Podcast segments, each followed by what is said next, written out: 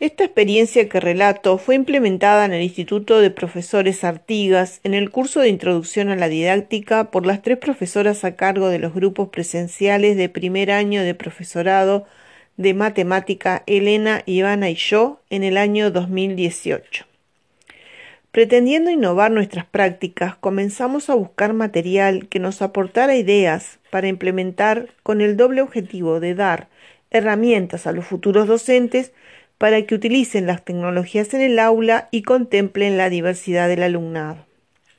Es así que nos resultó muy interesante una propuesta que encontramos en publicaciones de Anijovic llamada Tateti.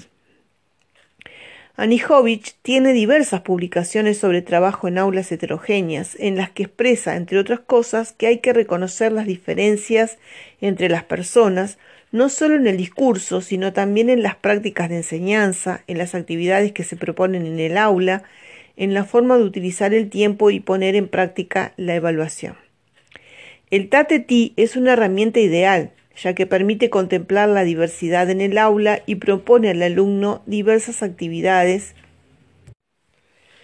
entre las cuales él mismo pueda optar, según sus preferencias, sus fortalezas y debilidades y sus distintas inteligencias los recorridos de aprendizaje se diversifican y se enriquecen.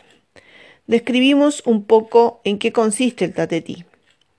Consta de un tablero con nueve actividades, se puede trabajar de forma individual o grupal, él o los alumnos deben elegir tres actividades que completen el tatetí, podrán elegir tres casilleros formando una vertical, una horizontal o una diagonal. Comento ahora a modo de ejemplo algunas de las tareas que elegimos poner en cada uno de los casilleros del tatetí, si bien cada una de las profesoras lo adecuó a su clase y a sus alumnos. En uno de los casilleros le proponíamos a los estudiantes la lectura de un documento y que a partir de él elaboraran una síntesis a modo de reflexión que deberían presentar mediante un recurso tecnológico, por ejemplo, Geniali o diapositivas.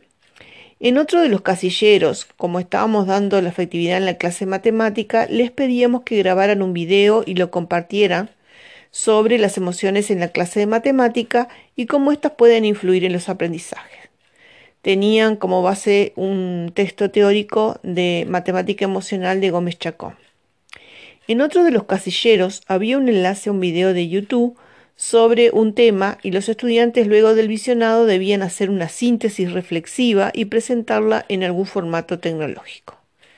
Otro de los casilleros tenía imágenes relacionadas con la emoción en la clase de matemática y a partir de ella los alumnos debían crear un relato y compartirlo.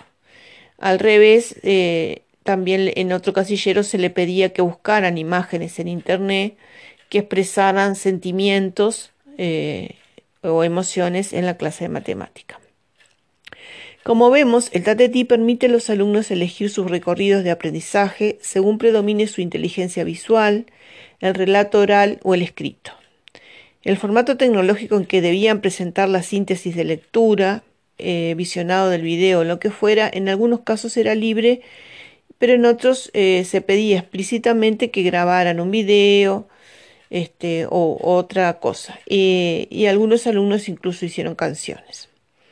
La evaluación de la propuesta del Tatetí fue muy positiva porque incentivó la creatividad de los alumnos. Eh, hay que destacar que algunos de ellos manejan la tecnología mejor que muchos docentes y favoreció procesos de síntesis y reflexión de los documentos y temas del curso.